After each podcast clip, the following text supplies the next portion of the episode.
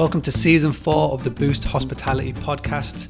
I'm back again to show all hospitality owners how you can turn lookers into bookers, get more heads on beds, and increase your direct booking. This season, I've got something very special lined up. The Boostly website was recently voted one of the top 10 UK hotel blogs out there. After asking you guys, I realised that so many of you haven't actually read the blogs. You said that you prefer audio as a way of learning about new tactics and tips to getting more direct bookings.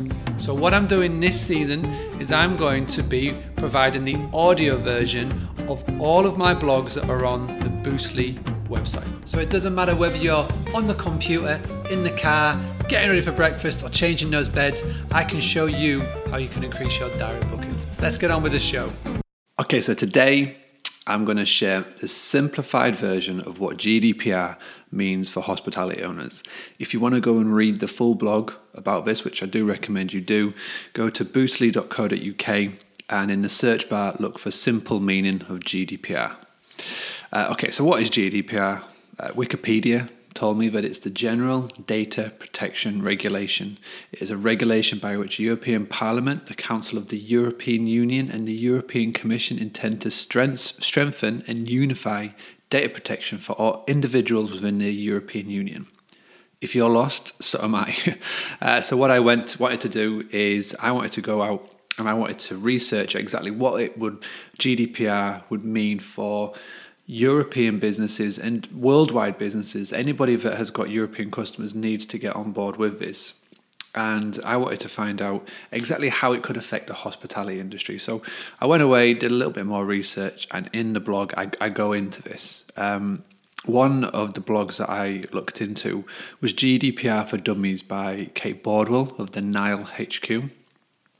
Uh, after reading this article, I think Bordwell makes some excellent points about GDPR, and here are a few highlights. On the 25th of May 2018, the GDPR will be enforced across Europe, including the UK. The law aims to give more citizens more control over their data and to create a uniformity of rules to implement these. So, why should you care about it? If you ignore this law, then you can be fined uh, up to 20 million euro or 4% of your global annual turnover. Customers care about their privacy and expect companies to respect that. It's good business sense to demonstrate that you get this cultural aspect as well as a financial one. Uh, what are the new rules? If you build the rules into your company culture rather than trying uh, to just keep on doing what you're doing, then it falls onto six themes. Know what you have and why you have it. Manage data in a structured way know who's responsible for it, encrypt it, design a security aware culture, and be prepared. I mean, to break this all down into layman's terms, into simplistic terms, is that over the past 30 years, our our data protected rules haven't been updated, and now data is one of the most valuable currencies out there, and it needed an update. So all of this scaremongering, all of this fancy words, all of this EU regulation is just basically saying that our data, our personal data, is got to stay that way, and we've got the we have now got the ability with these new powers to um, for companies to respect that more. Now, for for people in the hospitality industry, what we have to do now is we've just got to make sure that we've got the bare basics, the, the minimum, the, the bare minimum we should have covered. In all honesty, until somebody gets actually taken to court, whether that's a big company or a little company around GDPR, we are not going to know the full ramifications. But still, that doesn't mean that we can just bury our head in the sand and think that it'll just go away because it won't. As of recording right now, this is July 2018 these new rules have been in place for about six weeks now, and there's been murmurs in the media about Facebook and uh, other big, huge companies being uh, being fined by the ICO or the governing body. But until we until we know more, until this becomes a a year or two years or three years in, we're still not going to know the full ramifications. But like I said, the the way that my my blog and the way that I'll finish today's episode of the podcast, I, I let I gave across my three bare minimums that I think everybody should be doing. So number one, get a privacy policy implemented onto your website. If you go onto my blog at boostly.co.uk, I've even shown you an example of what a privacy policy should look like. And also, as well, it's really important that you get um, a cookie bot or a cookie policy on your website as well. So, what is a cookie policy? It just shows uh, the user when they come onto your website, A, what you're going to do with their data because a cookie, if you didn't know, when you land on a website, so if you go onto Boostly, it tracks your IP address. And when you go onto other websites, then I've got the ability to put an advert in front of you because you came onto my website. That's basically what, what I can do with a cookie, or anybody could do with a cookie. Um, if you're feeling hungry and you need to go get a cookie, please pause this, come back to it, and then let me know what cookie you went for. But go check out the example. You've got to have that as a bare minimum on your website.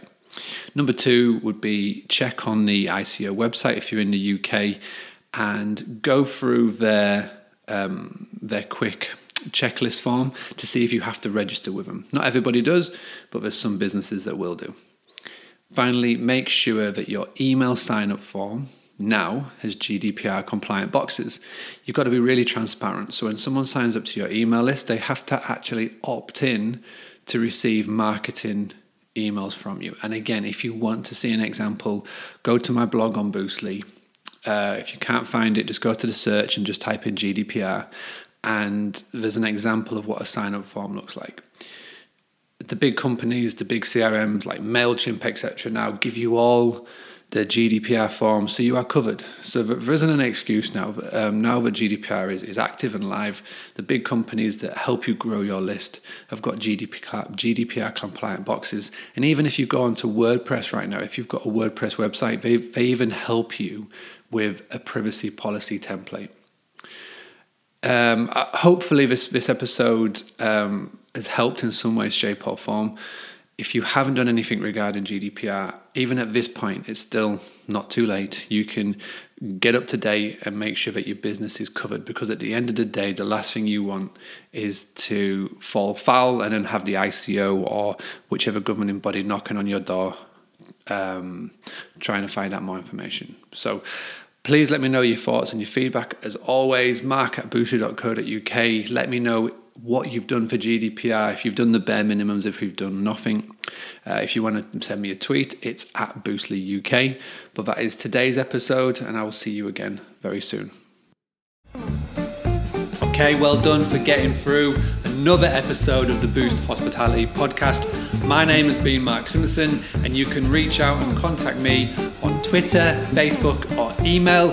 If you have enjoyed this episode and all of the episodes of the Boost Hospitality Podcast, please go to iTunes or wherever you are listening to this and leave one of those lovely five star reviews. Virtual hugs for everyone that does. Thank you very much, and I'll see you soon.